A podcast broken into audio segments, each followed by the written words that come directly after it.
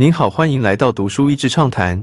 读书益智畅谈是一个可以扩大您的世界观，并让您疲倦的眼睛休息的地方。短短三到五分钟的时间，无论是在家中，或是在去某个地方的途中，还是在咖啡厅放松身心，都适合。近代的德国，今年是柏林围墙倒塌后的第三十四年。来了解一下这个八十多年前生出纳粹政府的国家，如何多次从分裂中找到新的出路。甚至在近几年成为率先打开大门迎接百万难民的欧洲国家，转型争议、绿能、党产等等都是最近在台湾常出现的议题。原来德国也都经过这些。我蛮喜欢这本书的叙述，把德国如何找到出路的过程和绝非平顺的事实描述得很中肯。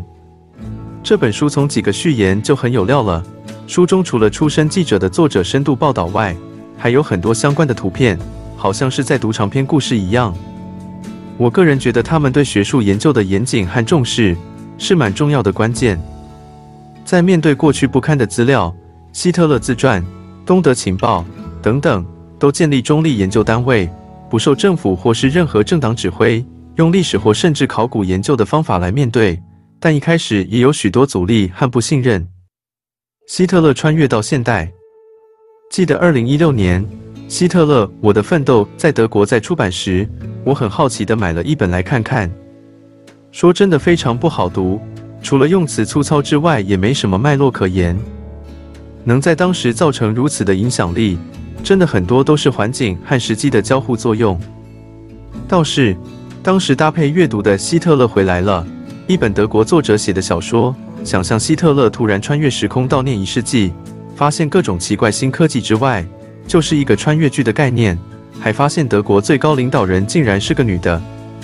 她的行为举止让周遭的人以为她只是个演希特勒很入戏的演员，让她大受欢迎。她越生气，大家就越觉得她演既非凡。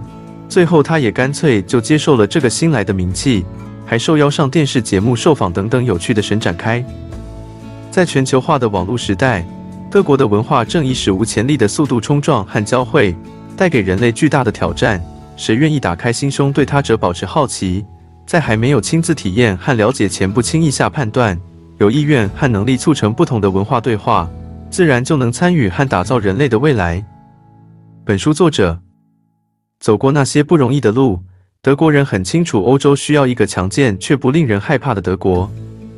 适逢他们因人口组成的转变，必须重新思考谁是德国人的定义，也正在经历的转变。只能说，过去的经验让他们更有信心，可以找到共识，也让其他国家的人有个可以参考的做法，再随各国条件不同而找出自己的路。The secret to happiness is freedom, and the secret to freedom is courage. Thucydides，快乐的秘密是自由，自由的秘密是勇气。希腊史学家修习底德。今天的内容就到此为止了，十分感谢大家收听读书益智畅谈节目。